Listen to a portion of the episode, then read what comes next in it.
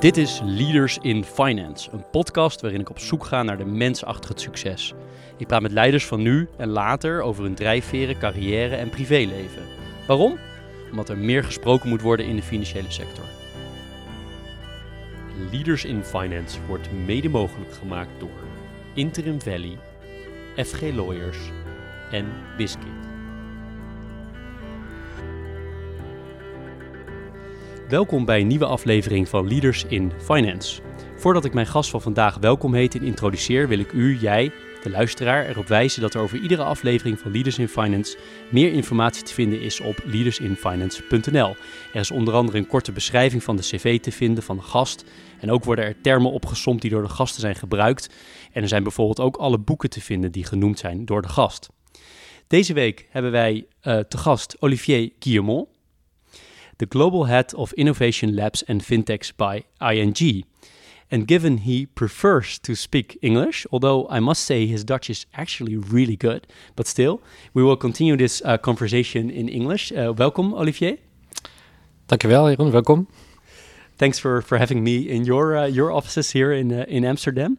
I will um, uh, introduce you.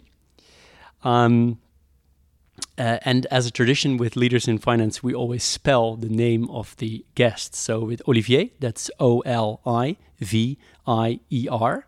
And then Guillaumond is G U I L L A U M O N D. Olivier um, worked 10 years at Accenture. And after that, he co founded and managed Smile, in the Benelux region, which is now the Europe leading open source integrator with over 1,000 people and 100 million turnover.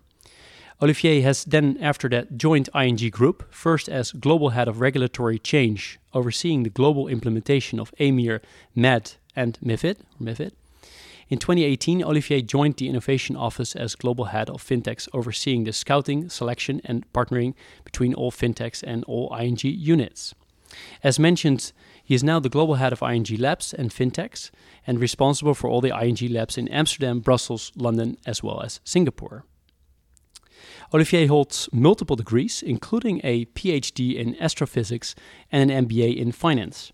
From his Twitter account, we learned that he describes himself as these following words entrepreneur, private investor, passionate on the triology energy versus economy versus climate. Olivier is 44 years old and lives in Amsterdam and is married and has two kids. Again, great you uh, you've taken the time to to talk to us. Um, I would like to ask the question. Um, we hear in this introduction uh, entrepreneur. We see you have also been very entrepreneurial, and you probably still are. Um, so, why uh, working for uh, one of the major banks? Uh, good question. Um, because I always liked ING. I actually do remember when I was living in France that, you know, when ING Direct started, um, I received this paper, say uh, with this amazing uh, uh, saving account with a supercharged rate, and I like, "Wow, what is this?" and I was very impressed by the marketing. At the time, I was working for. I was about to start working for Accenture, but I was already impressed by the marketing side of ING, and you know the, those guys really daring something completely new. Um, and then when I entered the financial services world, I started to work for many financial institutions and also ING in multiple countries, in France, in Luxembourg, in Belgium, and also in the Netherlands. And I have to, I have to say, I was always impressed by ING as a company uh, and and and their, you know, daring aspect, if you will. Um, so I always ask, tell, told myself, uh, if I were, if I were to work for a financial institution as an employee, I would want this to be ING. You know, either I do something else, but if I will enter that, um, it will be ING. Um, and then I started my career, you know, at, at Accenture, uh, providing services to uh, you know all the financial services companies in Europe. Um, then created Smile, as you as you just mentioned, and I, you know, then and then I exited Smile in one of the the founding rounds, as you are very much aware yourself. Uh, very much exhausted, tired, and I took some you know some time to think. Why should I do next? And do I need to do anything? Do I want to do anything? Um, but then I remembered ING. Um, and I also remember that when I was working for ING as Accenture, I saw that um, ING was using a lot of external partners, uh, consultants, um, to actually execute their strategic projects.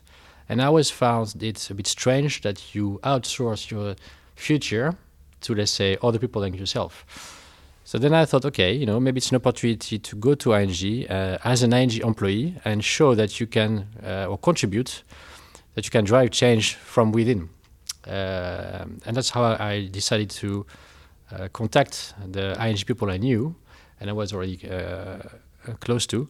Uh, and then it went quite quickly. An opportunity came in, and then I entered ING as an employee to kind of co-create, in, you know, internally the the pool of project managers looking at regulations. And I think ING moved from you know, being mostly looking with uh, external uh, consultants to drive change to right now mostly uh, internal colleagues driving change, which I think is way healthier. I always try to find as much information about the guest as possible. And um, one of the things I found interesting, I would like to, to run through with you is um, you've said, and I've summarized, that uh, we, and that was at the time you were only doing, uh, uh, you're having your focus on um, on fintechs that we operate in four different ways at ING in relation to the fintech world. Uh, you, you, you, sum up four things. You probably remember this. And uh, the first thing is uh, we create our own companies. And the second one is we identify fintechs with whom we can have uh, a collaboration and work together. And thirdly, we have our own fund, uh, ING Ventures, to participate mostly minority. And fourth, we can also just acquire companies or take majority stakes. Can you run through those four things and maybe give some examples, some tangible examples? We, people have an idea of what you what you are thinking about. Sure, sure. So on the first way, um, creating our own fintechs, that's what we do in ING Labs, which which I run, right? So we have ING Labs in, in Amsterdam, in Brussels, in London, and Singapore, as you mentioned in your introduction. And this is where we create our own startups and scale-ups um, with colleagues, but also with uh, entrepreneurs, uh, researchers, um, academics. Um, you know, some examples. I think today we have about 29, uh, if I remember correctly, last quarter initiatives, as we call it, in our funnel. So a different stage of maturity. But within those 29, we do have a few which are really, you know, in scaling now. Um, so maybe some example could be um, Invisible Ticket, which is one initiative that we operate here in Amsterdam, who looks into providing mobile ticketing services based on uh, geolocation, which effectively will mean that. Uh, and we're looking to partner with transportation companies in this case. So it's what we call beyond banking. Um, but it's very much disruptive for transportation because it allows you to just go. So you take a tram, you take a train, a metro, and you just go and then depending on where you are, you are automatically debited using open banking services uh, directly the right amount. So you don't need to book any ticket; you just go. So it's it's kind of a revolution for transportation because. Um, uh, it allows you to be extremely flexible. Uh, you don't have to buy ticket. You don't have to use the hardware. So whatever uh, pass that you have today, right, your NS card in Holland or your Navigo in France. Um, so it, it's quite uh, transformational for many actors in the value chain actually. So it's just one of the examples that we have uh, when we create on fintechs. Um, next to that, we can partner with fintechs when uh, it's helping ING to deliver a superior user experience. Uh, so today we're about 200 partnerships uh, worldwide. Um, and here it's about really win-win-win relationship, right? So we always have to decide, looking at what the client needs, what's the best way? Is it building yourself? Is it partnering someone? And that someone should that be a fintech or a more classic supplier, if you will. How do you um, oversee 200 fintechs? How do you oversee that? Yeah, well, we have a dedicated fintech team for that. Um, plus, you know, this is those are very much spread out across regions, countries, businesses. Um, so it's pretty pretty balanced. Uh, however, you're absolutely right. Uh, in the end, it's not so much about the number of partnership; it's more about the impact that you bring to ING and, and its clients, right? So, um, you know, 200 is just what it is today. It used to be more, and we actually uh, uh decided to stop 100 of those in total, um, because in the end, it's about delivering the value that you're looking for in a partnership. And if it does not, then it's just it's better to stop for everybody, right? Um, so here a few examples. You know, we uh, we announced a partnership in Belgium with a company called Minna, for instance, a Swedish company uh, that looks into providing subscription management services, where we can um, identify the subscription services within your account. Um, you can cancel it uh, in an, automated way, or you can even switch to a better subscription, for instance, right? So it's really a financial health opportunity for for our clients to make sure they are in control of their finances. Um, and actually, in, in, in, a field that you know very well, in the SME business, we have entered into a partnership with companies like Funding Options, for instance, in the Netherlands, or FinCompare in Germany, that provide that allows ING to uh, propose uh, their SME clients alternative funding options in the in the event that the ING risk appetite for a loan will not be uh, fitting. Uh, it's it's uh, alternative yes, as we call it. Uh, and then in this case, we redirect and we advise our client to go to our partner, whereby alternative funding options will be made available. That probably will fit their risk appetite. Um, and then the third way, as you mentioned, is taking minority, minority investment, leveraging our ING Ventures fund, which is a 300 million euro fund. Uh, and up to today, we have made 33 investments, uh, and we're almost at the end of the 300 million euro, euro fund. Um, and there we we want to have a strategic investment. So the idea, of course, is to have, I would say, a healthy investment return. However, it's really a strategic investment to allow uh, ING to get access to specific market industry knowledge or specific technology, for instance. Or at the same time, obviously, uh, providing uh, uh our investment companies, uh, let's say, uh, expertise, domain expertise, distribution access, and so forth. Um, so in this case, maybe a few examples. We have invested in a, uh, well, there are many of them, but in a company called Cobase that actually was created in a lab. So it's an example where um, the company was created in the ING lab, then spun out. But in the process of spinning out, ING Ventures took actually a, a stake in there because that's a company that we believe in. Another example could be FinTonic, uh, a Spanish-based uh, company in the in the um, in the money management app uh, it's a personal finance management business, which is now really growing fast in, in Spain, but also in South America, providing uh, account aggregation, but also very much famous for uh, what we call a personal credit scoring. So it's actually a number uh, which is extremely precise, which um, allows the user to know what he or she is able to get as a financing option. Um, so it's a very powerful. And on top of that, providing all added value services you can expect from a personal fashion management app on top of the account uh, aggregation, including lending. So one of the things that uh, that I like uh, in this business is just they're also taking risk on their own balance sheet. So it's not only bringing people, you know, in contact with uh, with funders, but also being able to provide the balance sheet directly, to provide funding directly.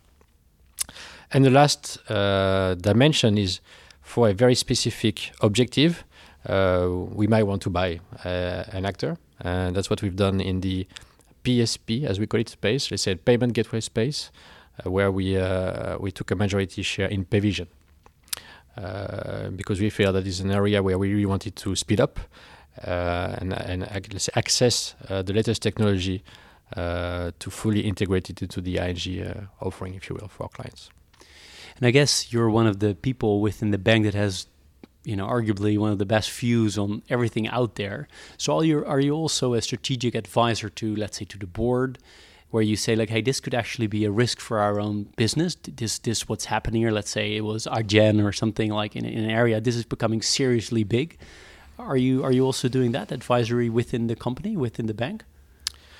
So, uh, I mean, within ING, we have a corporate strategy that uh, is responsible to advise, uh, let's say, on, on strategic topics, the board but we are very very close to corporate strategy. So. Um, well, you know, uh, very regularly we have an update on innovation trends, and and we participate fully to that. Let's say trend analysis and advice, which is a periodic advice to, on one hand, the management board, and on the other hand, supervisory board, who obviously would like to be aware of what's going on ahead of the curve to make sure that we can uh, uh, be proactive in, the, in any move we want to make. And how is your view on? Um, everyone is talking about this, but you have all the fintechs, and then people talk about the big tech. Is that um, something you think you should uh, be be watching, or you should be trying to cooperate with, or you should try to copy? How, how what's your take on it? Yes, it's a very good question. Uh, for sure, very important to watch it. it would be uh, unwise to just uh, be blind about it, um, because on one hand they are you know they are driving the pace when it comes to um, user experience. Uh, you know, I think uh, you can you, you, cannot go against this way, right? I mean that's that's very clear. Um, so when it comes to user experience, I think uh, it's not like we want to copy, but definitely we want to take it into account. Now to the question whether we should partner or compete, we should probably do both. Uh, what you see is that um, you know all those GAFAs and the Chinese equivalents are entering the financial service space in one way or another. They are obtaining banking licenses. They are partnering with banks, uh, trying to. Um, but they are not so much interested. At least what we think is that they're not so much interested in becoming a bank. What they're interested in is accessing the, the banking services for the user, let's say for their customers, right, for their users, right. Um, so the question that all the banks have to ask themselves is: Do you want to be, you know, the face and then you know fighting against uh, let's say those uh, big techs, uh, or is it okay to is it okay to be the rails, to be behind and not visible anymore? Then you have the chance of losing that connection to your own clients and own users, right? So that's that's the challenge. And I think at ING, what we are, and myself, I think we we, we have to find the, the, the right balance between acknowledging that for very specific services and product, it's okay to partner. That makes sense. And then you might rather embrace it. And that's what we've been doing with Apple Pay, for instance, in uh, many countries, uh, but also with Amazon, uh, whereby in Germany we have announced a partnership between Amazon in our SME lending business. on the other hand, we have to choose our battles and be very, very clear that for spe- very specific areas we want to be in control as much as we as we as we can from the user experience because in the end we want to have that contact and those leveraging those let's say, uh, billions of interaction that we have as users, right, to provide our, our clients the best personalized service. Um, so when it comes to specific financial services, this is where banks have to make a choice and then go for it. And for the maybe uh, more commoditized type of business or, or, or, where it's okay to become the rail, then uh, I would say uh, having a sound and fair partnership might make sense as an outsider, it always felt to me that um, ING has been on the forefront at you know, partnering with fintech and working with fintech. Um, does it also is that also something you feel like ING is at the forefront? If you look at all the banks in Europe, for example, do you feel like ING is really on top there, or, or do you feel like yes, we are we're on top, especially uh, externally. It's it's um, it's it's more marketing, or you do you really feel you guys are uh, at at the pinnacle of where things are happening? Well, look, I don't think we want to be pretentious and to say that we are at the pinnacle. I think from the inside, what I can say is that uh, I'm very impressed, and and, and and, and we are fortunate that ING senior management, you know, uh, is making uh, clear choices toward innovation, uh, toward investment in innovation, including fintechs, uh, in terms of uh, energy, time, budget, but also leadership. you know, it takes courage to go uh, for innovation also on the long run. Uh, so I'm, I'm, I'm very impressed by that. That's also why I'm working for ING. One of the reasons. Um, I think if you look into the banks, you know, a few banks are doing that in some fashion. Um, whether who is right, we will see in the end. But I think we do not compare ourselves to other banks that much. That's not really what we're looking for. I think we're looking to those big techs, which really is the right competition at the moment for us in terms of user experience, uh, making sure provide you know uh, differentiating services to our clients and our users, uh, running attractive platforms. so this is what we are really comparing ourselves to. and here, obviously, we you know those are very powerful players. this is why we also want to make sure that people are playing with a level playing field. Uh, and I think this is when it comes to big tech, to your earlier question, probably one attention point that we as financial services, let's say, domain, uh, I keep on uh, informing with regulators. You know, uh, competition is absolutely fine, but let's make sure we all play with the, the same rules, and then you know let the best uh, win. I would say, uh, but again, um, and and we are not always. Uh, let's say sometimes we wonder whether that's the game today. You mentioned uh, big tech, uh, the, the abbreviation GAFA, and from the US, and then you also said and the Chinese ones. Right. Um, maybe a somewhat political, but um, as a true European, you're not born in the Netherlands, but you live here, so you you probably see yourself also a little bit as a European. Uh, I may be wrong. Just tell me if I. But um, do you also see big tech, new big tech, emerging in in Europe? Do you think there will be some really global big tech that actually comes from from Europe? I hope so, and actually hope that some of them will be coming from our labs because that's definitely the intention, right? Uh, to recreate uh, powerful houses for tomorrow. Uh, but it, I think it's fair to say today that there's just a few, and uh, or you could say even none, uh, depending on the size, the minimum size that you want to say. And, uh, and obviously the question will be why, right? why is that? And I think um, it has, you know, it has something to do with the education. I think um, uh, what we tend to see as well, I think if you look into, and we did this exercise not so long ago, whereby we realized that there are many very promising scale-ups. Uh, you know, the you know the the the the, the first 100 million euro is reached quite uh, as quickly you you could say as in the US, but when it comes to really becoming very big and very powerful, this is where uh, European, maybe from a cultural standpoint, they tend to um, they tend to say, okay, let's we, let's sell it, you know, let's sell it, or let's go to VC in the US, or let's. Um, and I think it has something to do with education. That okay, uh, we might not want to rule the world, and you know, uh, and that's uh, that's that's definitely something where the Americans, the Chinese, um, you know, have a much stronger view on to really be the world number one, if you will, instead of being the European number one. Uh, and then also the market is not helping. You know, the European market is very fragmented. Regulations is completely fragmented, so it's difficult to scale in Europe, let alone. So to, you know, what you see those entrepreneurs, they first want to dominate their market, and that's fine. And we have great examples of very disruptive ideas being very strong in their own market. Uh, then, uh, if the second step is to scale in Europe, it's already complicated for the reason I just mentioned. So what you see is that they tend to say, okay, let's scale in the US, and then becoming already an American company, and then take it from there. Um, so I think that's probably the combination of the two. And it reminds me actually a, a completely different story. Uh, once I was in a in a conference and David Douillet was speaking. So David Douillet is the you know the Olympic champion, world champion judoka, and he was telling a story because now he's he's also a, he used to be a politician in also in France. And he was telling a story of him when he was um, I think it was 16 or 17, and he was sharing a room with one of his roommates. Uh, and in, in, Paris, you have this uh, uh, sports school, which is very famous to really train the elite of the French sport.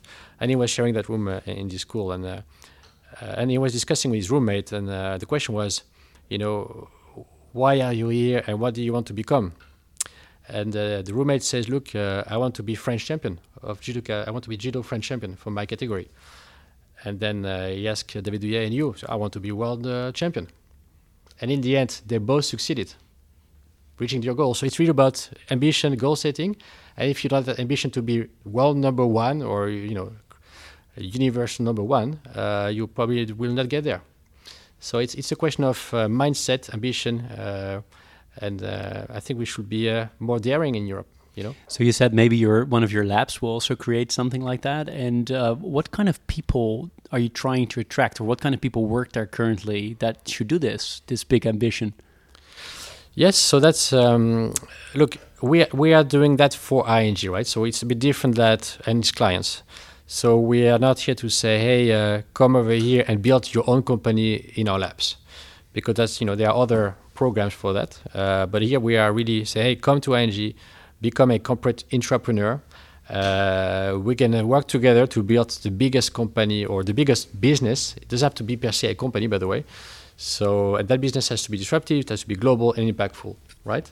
And working on the themes that we think are relevant based on the trends, based on business strategy and so forth, but also based on what our clients are telling us.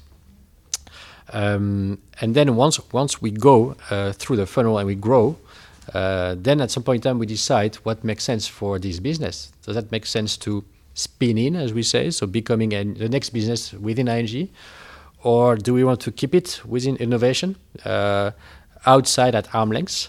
Uh, or does it make sense to spin out and then the a new legal entity is created and, and it's a new business in itself and a new company um, and we decide together with the team what makes sense for ING And but, but what kind of people are these? Are these people with an astrophysics background? Are they young? Are they old? Doesn't matter. Or are they from certain backgrounds? Are they from banking or tech? Or well, is there anything to say about what kind of people you're looking for? I think the the right word is diversity, right? In this case, and I think it's true for any business. Uh, if you want to have a chance of succeeding, uh, you know, diversity is very important. So it's actually all of the above.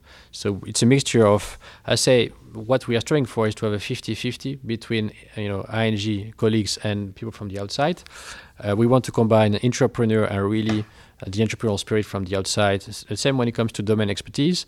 Uh, so we have on one hand uh, what we call customer lead or let's say uh, initiative lead uh, who really are here to drive that initiative and to represent the customer voice, if you will. At the same time, we need you know uh, obviously tech people, uh, savvy designers to make sure that we combine uh, desirability, feasibility, and viability, right? So th those are the three dimensions which are crucial for any business to to succeed. And you know, and young, experienced, you need to you need to have people who wants it, who are committed to it.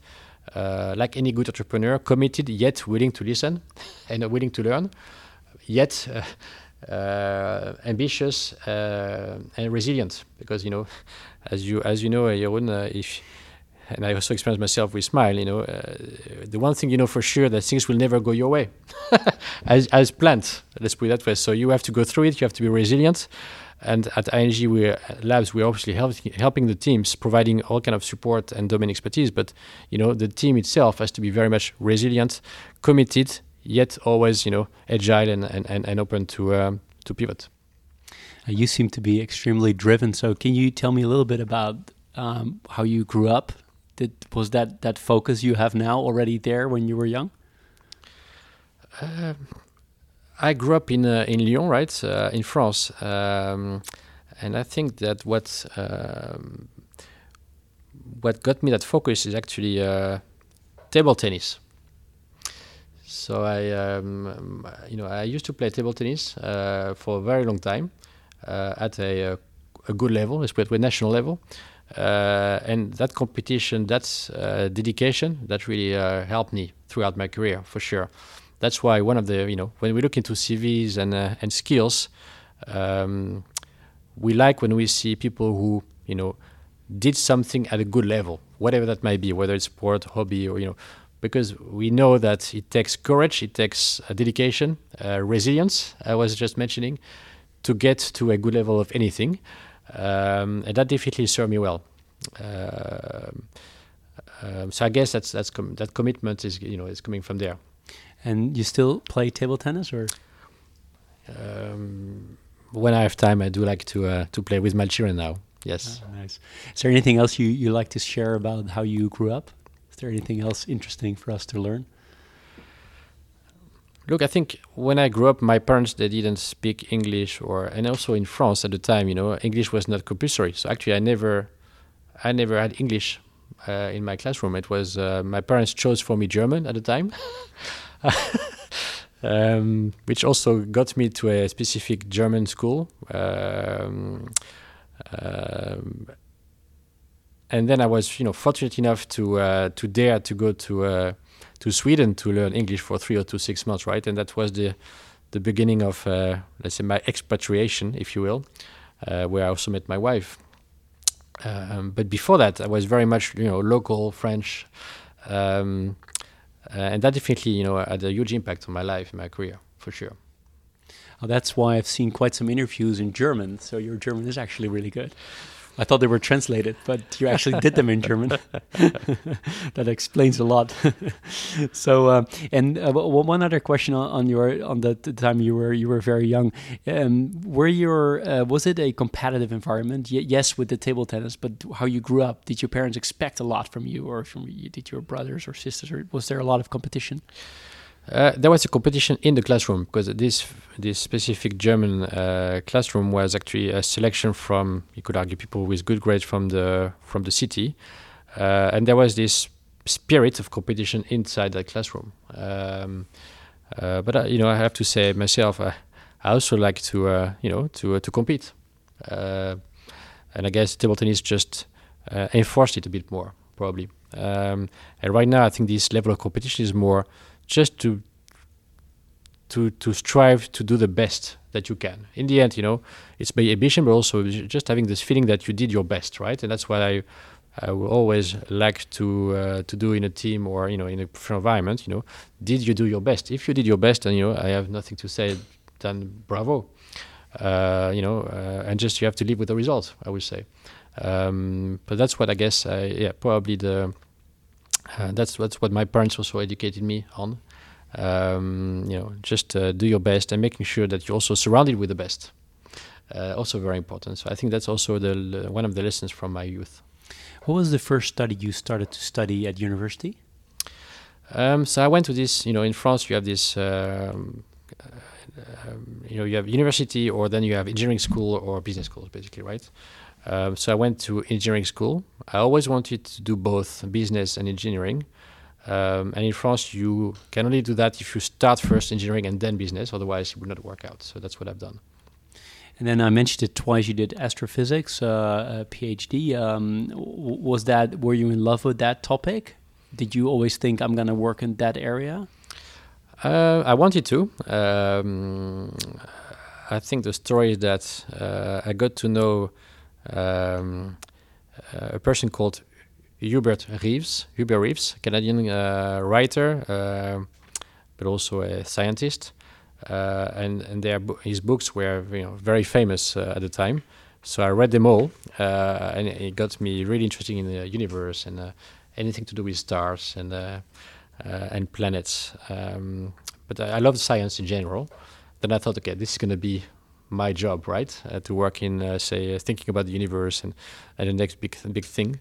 Uh, so that's how I get into the engineering uh, and astrophysics domain. But then I realized there are only, I think, at the time, 18 positions per year in France. You know, so it's kind of tough.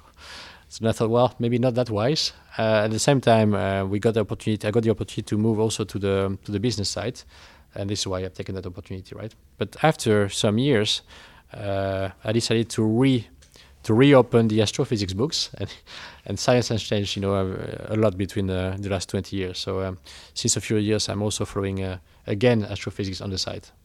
Ah, so it's something that keeps being part of your life. Absolutely, absolutely. And in the end, you started working for uh, as a consultant, as a strategy, I would say, strategy consultant. Or mm-hmm. um, what made you choose that? Choose that. Sorry. Yeah, I didn't choose it. So Uh, this is where this is. You know, there are a few companies where you know where you say, well, you know, pitch off, as you say, right in, uh, in Holland. uh, and Accenture is definitely one of those companies. A really impressive company. Um, so I was at you know at the time I was in Lyon in the business school, and then uh, you know uh, second year I believe, um, and then you know at the end of the year you have you have to do an internship, right? Um, and you have those companies pitching coming to your business school and just pitching who they are and what they're looking for and why it's good to uh, you know to be doing your internship for them. Um, at the time, I didn't know uh, Andersen Consulting was the name at the time. I knew it by name, but I didn't really know exactly what they were doing. So I, I went. You know, it's like 6 p.m. and you just finish your classrooms and you see, okay, you have five companies pitching. Then I just went by accident to okay, Andersen Consulting. And I have to say, they did a great job. Very interesting. I said, well, you know, those guys are really, uh, yeah, very interesting. And after the, um, and there were also former students from from the, the school actually pitching uh, in the name of of, of uh, Consulting.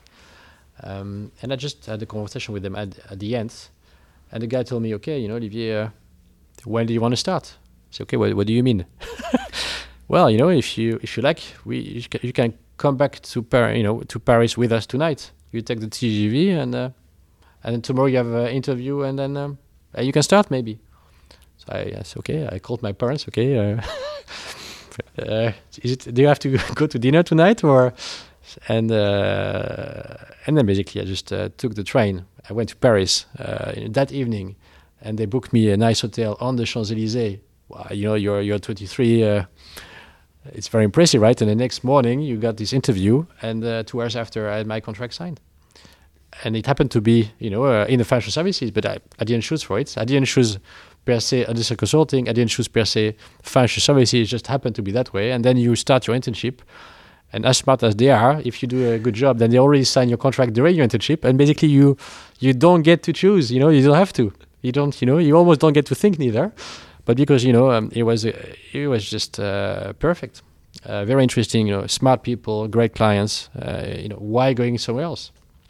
So that's basically how it started. was is it the is it the same kind of story for uh, becoming an entrepreneur and a co-founder of, uh, of Smile? No, no, no, no, no, Was it's, that a it's- bit more no, no, conscious? This one was definitely a choice.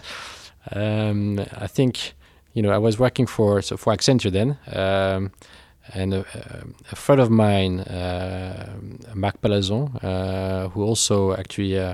A, a youth friend, uh, and also you, he used to be in the same uh, class as I was just uh, just talking about. Um, he created Smile years before, and then but we always kept in touch, and um, and I really like the concept. I also really believed in the fact that the open source world will go big, and will go to the front line. So you know, at the time, uh, front office was always on the backside, looking at you know um, Linux uh, on the infrastructure side, and and what we believe is that uh, open source was going to be the model for the new software to spread out. Um, and it started off pretty much in France. France was, still is, I think, really a front runner in adopting in the open source. Um, and that's the promise that Smile as a company was built about. And I really like that. I said, well, this is going to be big and that's going to be coming to anywhere in Europe. So I, I decided to, to, to join Smile and to co-create Smile as well, uh, and to take the international business of Smile. Um, yeah, that was a smart move because indeed open source came big time uh, uh, content management system, uh, e-commerce, business intelligence, uh, ERP, everywhere. Um, yeah, so Smile was at the right time uh, in the right space uh, and is growing very very fast. and it became uh, bigger and bigger. And at some point, you left. Maybe I should say that, you know, because I, I, I like being entrepreneur, but I'm not a crazy, uh, you know, risk. I, you know, I, I like risk, but with a certain risk appetite, if you will.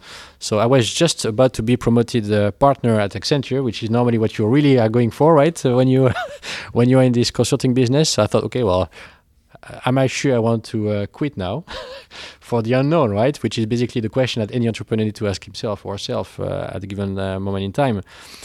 But then Accenture smart again, uh, because we are you know back in 2010, I believe. Uh, and this is the moment where, after the crisis, you know, uh, there were plenty of opportunities everywhere. So Accenture to say, hey, it's about retaining people and making sure what, what they call success out. So when someone leaves, that you want to make sure that they're leaving good friends because those people might be the clients of tomorrow. Um, so what they've what they've done is creating a program where you have two years to try with the guarantee that you can always go back. And then I thought, okay, well that's a deal. and I think that's probably the first time in history that that someone just promoted partner left the company to create a co- another company, right? Uh, and, I, and and I think it was just very smart on their part. Um, yeah, so it it was a choice, but a controlled choice, let's put it that way. So at some point, you will go back as partner there. Who knows? Well, the two years have passed now. if you look back at your at your career, you've had a lot of different experiences, both here at the bank, at Smile, and then at Accenture, uh, Andersen before. Are there particular um, feedback you've had where you've learned a lot about? Well, I mean, I've learned. I say I'm learning every day, right? That's that's really the true answer. Um, and I think you learn the most when it's difficult, right? So, uh, and you know, I have several difficult moments in my career. Uh, you know, either myself or my clients or or my teams. Um, and this is really where you know you have to uh, be consistent, resi- resilient, um and those things you will never forget. Um, you know, and uh, I remember when um, when I joined Smile, um, I created an office here in Amsterdam, um, and I think I had, you know, the, when you start a company, and I started off with two other people, and then I said, okay, you know, it's going to be tough to. So let's say Smile already had good partnership with open source companies in, in many areas, but the question is obviously, do we going to get clients? Will people there to you know hire us for to implement open source solutions? And then, crazy enough, the first client was already a big Dutch corporate, international corporate. So your first client is massive, huge expectations. You haven't started yet. You have no one. So then you get okay. Uh, wh- when you are in the people business, because in the end, consulting implementation is a people business. So your turnover is proportional to the number of people that you employ. You don't have a product in itself. The product is your colleagues, right, and your uh, your your expertise. Um, so it's difficult to scale, and scaling means a lot of HR related conversations. And and I think when one of the most complicated thing to do as a, as a, as a startup is to make sure you uh, you know that you hire the right talents and you can retain them, right? And you know, I had a lot of uh, complications because I wanted we needed to grow fast in a time where you know people are opportunities everywhere. So you know, anyone was just being called. You know, in my team were called twice a day to go somewhere else. Um, and then if you want to grow quick and you're under pressure, uh, it's difficult. It's about a question of quality, quantity, quality, time to market, you know, and uh, um, and I had a very tough time uh, on keeping up uh, the commercial side while at the same time building out a sustainable business with the right team, right? So, um, but those complicated factors, you know, uh, this is where I learned the most. And that's that's really true. That's really true. Um, so when there is an issue, I would say uh, important to face it, to accept it, and just go through it, uh, because you will never, you know, you will never forget it, and it's going to be staying. Would you respond very different now than, for example, uh, 15 years ago? To, to yes, to absolutely. I mean, I made many mistakes, uh, obviously, uh, uh, which I hope I will do less, and especially on the on the recruitment side. I think you know uh, I will definitely uh, take the necessary time to build the best team, the dream team that you're looking for, and and not too much fall under the commercial pressure, right? Even if you sign up your clients, you know, take the time to find the right team. Um, uh, that's probably uh, and and HR in general, you know, it's probably the most complicated thing to do, but the most important thing. So more investment on that side is definitely something which uh, I would have you know done differently with the knowledge of now we always have a teaser and a pleaser. The pleaser is always the same one. And on the teasing side, um, I've written down um, you would have even more impact as an as an entrepreneur for ING if ING would put you even further away or much further away from the bank, like really having your own, almost your own business, but some link to ING, than having you a bit closer than what is the case right now. Do you agree with that? Well, that's a question that we're asking ourselves continuously. You know, how how far when within ING Labs, right? How far the business should be from ING? Uh, should it be at arm length uh, with ING as a minority partner, for instance, or should it be uh, fully controlled by ING, for instance? Um, and probably the answer is both. Uh, so I think um, if it's about a strategic product for ING, you know, ING wants to be in control. If you're building the business of tomorrow for ING, then ING has to be in control in a sense, right? Because that's your the next ING that you're building, if you will. Um, however, when it's not 100% strategic, uh, still very important with the important uh, uh, contribution to ING. This is where you could say the the the, the, the in order to start quicker, uh, it might make sense to do it outside of ING, but with the ambition to at some point in time converge again, right? Either via commercial agreement or you know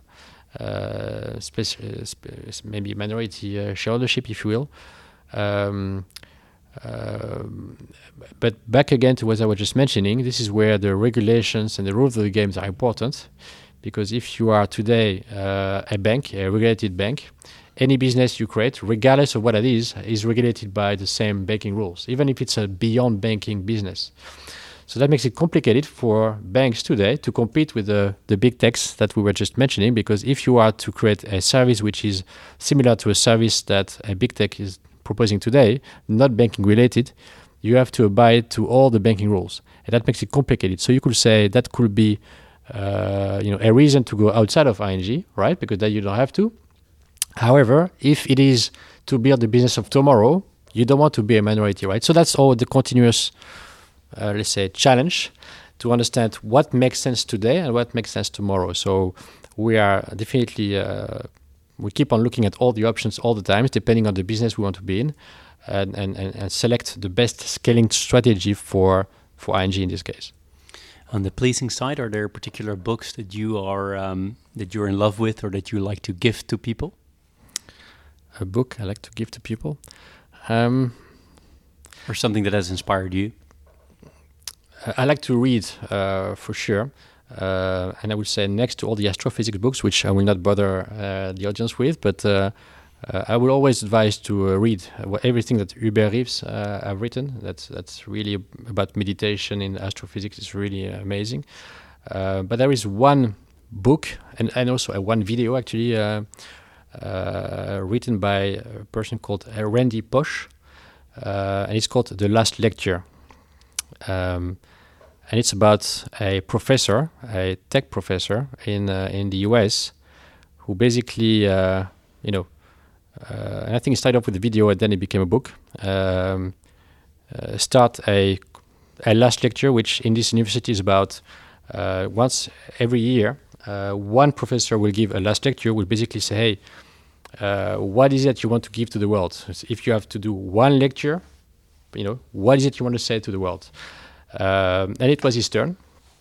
Um, and he started off by explaining the audience that actually is uh, is going to be uh, dying in three months. So it's, it's actually is going to be his last lecture, and that's actually his message to the world. Uh, amazing, inspirational uh, conference, amazing, inspirational book, uh, very positive, very uh, but very inspiring. In okay, you know, it's about dreaming. so he explained for almost two hours how he fulfilled all his dreams, all of them, and he was so fortunate about that, right? And and and um, and I think it's a, it's a book that I like to reread because it gives you a, a lot of perspective, uh, professionally, personally, about how to conduct your life, and let's say the power of the dreams, uh, and to fulfill you and to go for your dreams. And I think it's uh, I would definitely recommend uh, the lecture of this book. Well, the way you describe it, you're almost a salesman for the book. I already want to read it now. you should. yeah, you should definitely, and I will. that's that's great.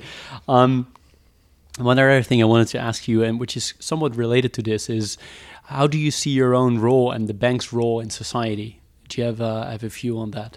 I do. I think the, the role of the bank is very important to society. It always has been, and I think always will be. Um, and I think you know, especially to make sure that you finance the right future uh, for the world, right? So I think the impact of banking as a um, as a way to finance activities uh, is just massive. So when it comes to uh, uh climate change, sustainability, you know, uh, I think. Uh, and basically, any new services in general to the world or any new business need financing. Um, and today, there is no other way the private banks are the one uh, who should have an impact on financing the right future for the next generations to come. Uh, and I really hope that what we do at ING will contribute to that extent. Um, that's really what I'm striving for. I always ask this question: uh, Do you have any tips for people that start their career right now? Um, uh, you know, in general, or within a bank, or financial services, for that matter. Uh, yes, yes, yes. Um, I have a few. Uh, I would say, especially when you start, I would say, you know, try different things. Just try as many new things as you as you can. Uh, many different jobs, if you can, many different industries. I think it's uh, it's very very powerful. And as a, as a skill, uh, what what um, what I observe is that probably the most important skill is which is not always taught at school, which I thought I always found uh, strange. I never had it at school, at least. It's uh, learning how to learn. Because you know what you see with this fast moving world you know the one thing for sure that you, your skills of today are not the skills of tomorrow. Uh, and you know and if you want to be uh, you know agile and being uh, someone that can you know uh, switch from one to another or can adapt to any even within a corporate i mean you know i see how ing is changing all the time. Uh, very uh, you know agile way of adapting to outside circumstances and new uh, new evolutions, I think learning how to learn is probably the most important skill there is. So my advice will be try different things, um, go for your dreams early on, uh, and, and and learn how to learn. That's great. That's great. Um, and then you have a, a, busy life. You've had always a busy life. I'm sure at Accenture as well as at Smile, it was busy times. It's probably here it's uh, it's as busy. How do you combine that with being a father of, of, of your kids as well as a husband? And uh, how do you stay fit and how do you make sure you have time for, for all of it? It's a good question. Uh, I think, you know, on one hand, you need to make.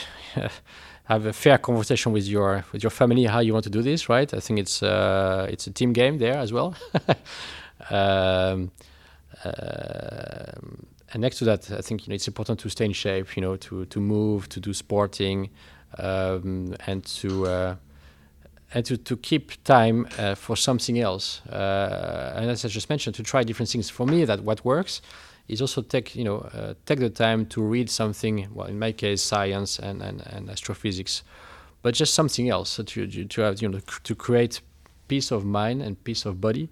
Um, so that I think is quite important. Um, I like it. There is another book which I would, know, to your question, which I always uh, like to reread. It's called Re- Rethink from Nigel Barlow. Um, and you know, I think he, he, he, recommended you know try a new newspaper every day. Uh, uh get to speak to a new person every day. Well, th- those things to me create energy, um, and that that you can use right for for your life. Um, so I think it's about you know finding the right balance in what is it that your body needs in terms of uh, moving, and then it's make time for uh, for your for your ecosystem, for your family and your friends, um, and make choices. Because in the end, you know, it's about choices, right? So uh, even though you would like to to keep thousand people in your surrounding, well, you just can't. So I think in the end, it's making choices, dedicate time, uh, and, and, and really live in the moment, right? So not look into your mobile phone while talking to uh, to the friend you haven't seen for you know for a year or so. Uh, so quality time, make choices, um, uh, definitely important, at least to me, and take the time to to do something new. those are, I think, at least what works for me. What I hope it works for me. Oh, that's great. That's great. Well, listeners can't see it, but you have you've had um, this entire conversation, uh, no phone on you, so I got, got a lot of quality time for you. Um, before I start to, to wrap up and, and thank you, uh, I, I would like to know is there something you would like to say or something you wondered why I didn't ask you? Uh, maybe this is a great moment to uh, to tell us. I really like the uh, the conversation. I think we touched upon uh, you know many many uh, many topics. So I'm thankful for that, uh, I want to thank you. Thanks to the the Dutch online flower service Bloomon, you will get a, a little present after this. Um, after we've uh, entirely wrapped up. But for now, I would like to um, to thank you for your time and to have us here in uh, in Amsterdam. And uh, I'm really looking forward to follow you the next uh, uh, years or maybe further down the road. And I'm really curious if you will be in the bank or you will be in science or you will be entrepreneur or maybe all of it. Who knows? So thank you very much for your time. Thank you, Jeroen. Thank you. Dit was Leaders in Finance. Elke week weer een nieuwe aflevering. Elke week weer een mens achter het succes.